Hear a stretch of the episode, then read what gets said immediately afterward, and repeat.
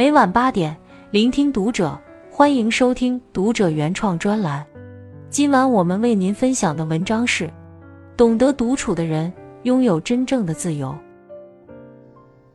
打开微博，翻翻朋友圈，有人研究厨艺，有人继续学习充电，有人发明了各种居家玩法，也有人终于做了自己平时没有时间做的事儿。一幅幅生动的画面，刷新了人们对生活的认识。独处的时光像一面镜子，让我们发现了有趣的生命，也终于有了时间看见自己真正的需要，做做喜欢的事。叔本华曾说：“一个人只有在独处时才能成为自己。”懂得享受独处的人，都有着自己的小世界。一，独处是成长的需要。延吉优书店曾经开展过一场关于独处和自我对话的活动，问了二十来个来参加的年轻人，关于独处他们会想到什么？下面是他们的回答。匿名说：“我的独处大概就是早起一个人溜达，黄昏一个人做饭，入夜给自己盖好被子，就是不让你知道我是谁。”说，在人海中慢慢逆走向公交车的始发站。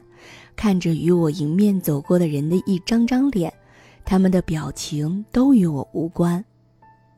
匿名说：“我每天都会固定在健身房里待两个小时，也没有手机，就很专注的锻炼。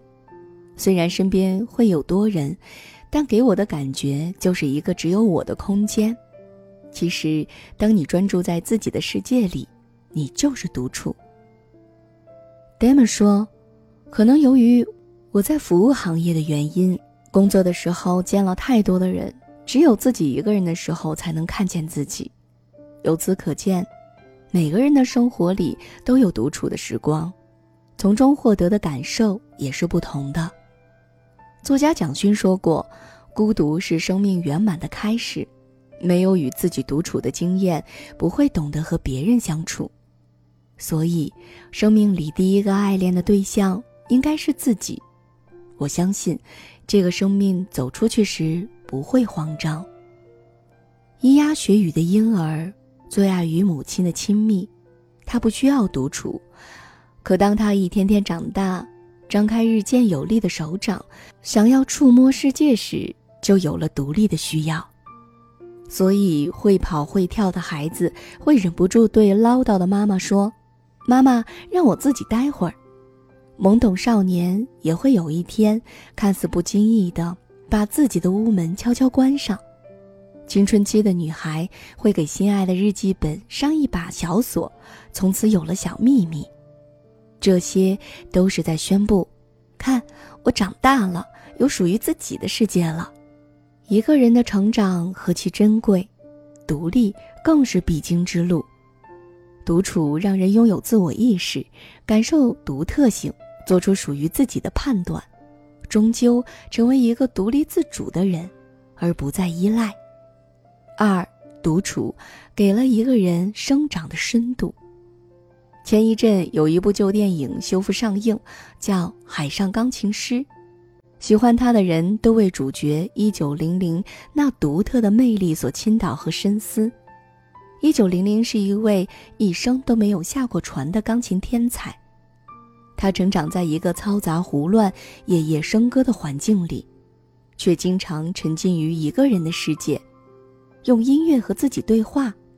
没有人懂他对音乐、对钢琴的执着，以及对人生的独特的见解。在这段精神独处的时光里，他将自己喜欢的事情做到了极致，用优美的琴声和高超的琴技征服了观众，也征服了爵士乐大师。主角看似孤独，与环境格格不入，却恰恰是他的魅力所在。一个人独自在自己的世界里有所建树，散发出特别的光芒。每个人都有一段孤独时光，需要自己走过，看清楚自己。拥有了独处的能力，便不会让浮华遮掩了初衷。古今中外。很多名人都选择了在无人打扰的环境里进行创作，徐霞客独自一人游历五湖四海，写下巨著。梵高沉浸于孤独，创造出人间最杰出的作品，为后人膜拜。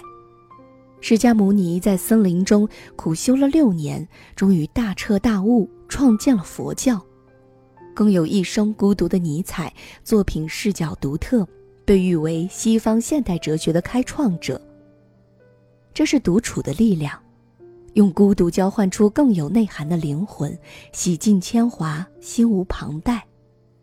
如此专注的去深究一个领域，有所造诣。三，独处给了一个人真正的自由。每个周末和朋友去酒吧，总是习惯提前一会儿独坐吧台，享受一下那一段独自小酌的时光。在这热闹的约会到来之前，好好珍惜一个人的安静时光。人生而自由，大概是指我们出生的时候是一个人，只属于自己。但随着成熟，我们慢慢变成关系中的人，群体中的人。这时候，自我也开始接受了考验，遵从自己的意志，还是为了合群而从众呢？知乎高赞有这样一个问题：有哪些相见恨晚的道理，写给年轻时的自己？其中一条就是断绝无用社交，因为低质量的相处不如高质量的独处。而独处是一个人最好的升值时间，不为了合群而去做无用的社交，换来的是思想驰骋的自由。我们身边总有这样的人，那个大学时很少跟大家逛街而独自去自习室的女生，一天到晚泡在图书馆里的沉默男学霸，单位那个下班不爱去 K 歌喝酒，却最快通过注册会计师考试的同事 A。他们用了人们拼命去合群的时间，做了自己觉得更值得的事，提升了能力，收获了成果。法国社会心理学家古斯塔夫·勒庞《乌合之众》中写道：“人一到群体中，智商就严重降低。为了获得认同，个体愿意抛弃是非，用智商去换取那份让人倍感安全的归属感。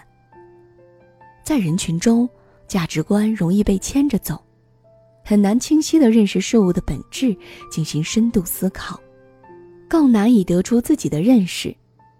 独处可以避开外界的干扰，互相感染的情绪、社交的焦虑以及对名望和声誉的敏感。当各种匮乏的需要被激起，独处为我们筑起了屏障，使人获得安静与平缓，不必成为情绪的奴隶。